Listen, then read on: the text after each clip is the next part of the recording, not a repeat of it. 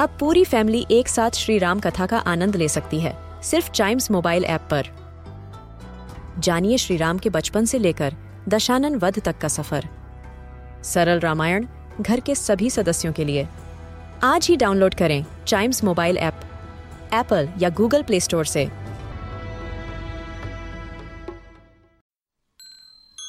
This is Chimes Radio, original podcast.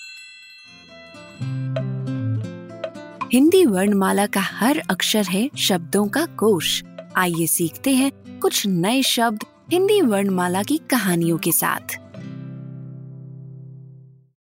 प की कहानी। आज की कहानी प अक्षर पर है। पालमपुर में प्रांजल नाम का एक लड़का रहता था और उसे पक्षी पालने का बहुत शौक था। उसने तरह तरह के पक्षी, जैसे तोता, मैना, चिड़िया, अपने घर में पिंजरों में बंद करके रखे हुए थे। प्रांजल के पिताजी उसकी इस आदत से बहुत दुखी थे और हमेशा प्रांजल को समझाते, बेटा, अगर कोई हमें पूरे दिन एक छोटे से कमरे में बंद करके रखे तो हम कितना परेशान हो जाएँगे ना?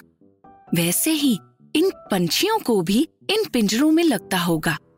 अच्छा यही होगा कि तुम ये सब शौक छोड़ के पढ़ाई में मन लगाओ और इन पक्षियों को आज़ाद कर दो। पर प्रांजल पर इन बातों का कोई असर नहीं होता था। वो या तो पक्षियों को पकड़ता या छत पर पतंग उड़ाता रहता। एक बार प्रांजल जंगल घूमने गया। घूमते घूमते प्रांजल थक गया।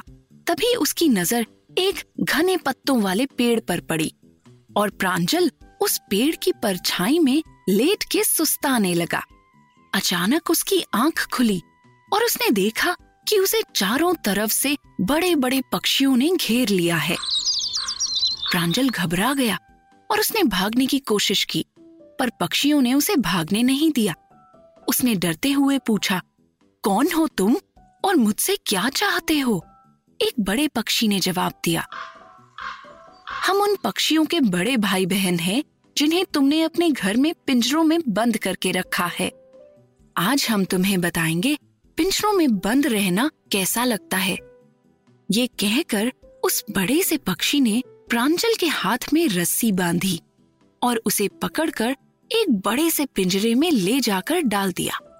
प्रांजल पूरे दिन भूखा, प्यासा उस पिंजरे में बंद रहा। अब वो अपनी गलती पर पछता रहा था। उसने पक्षियों से प्रार्थना की, आप अगर मुझे यहाँ से जाने देंगे तो मैं आपके सभी भाई बहनों को आज़ाद कर दूँगा। और यही नहीं, मैं ये वादा करता हूँ कि आज के बाद कभी किसी पक्षी को पिंजरे में बंद करके नहीं रखूँगा। बड़े पक्षियों ने प्रांजल की बात मान ली और उसे जाने दिया। प्रांजल ने घर जाते ही सारे पक्षियों को पिंजरों से आज़ाद कर दिया। अब उसे अपने पिताजी की दूसरी बात भी ध्यान आई और उसने पढ़ाई में मन लगाने की ठानी। प्रांजल ने अपनी हर पुस्तक के एक एक पन्ने को ध्यान से पढ़ा और जब परीक्षा का परिणाम आया तो प्रांजल को सबसे अच्छे अंक प्राप्त हुए। सबसे अच्छी बात ये थी कि अब प्रांजल रोज अपनी छत पर एक कटोरे में पक्षियों के लिए पानी और उनके खाने के लिए बीज भी रखने लगा था। अब बताओ गौरी और अंजलि, इस कहानी में प से कौन कौन से शब्द आए? प से पालमपुर प से प्रांजल प से पक्षी प से पालने प से पिंजरे प से पिताजी प से परेशान प से पंछियों प से पढ़ाई प से पर। अब आगे गौरी बताएगी।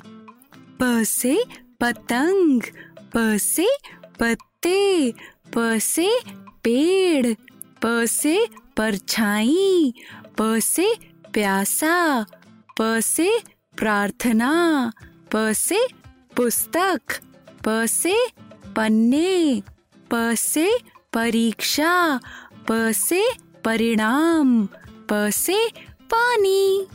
बहुत अच्छे, शाबाश। आज शाम हम भी छत पर प से पतंग उड़ाएँगे।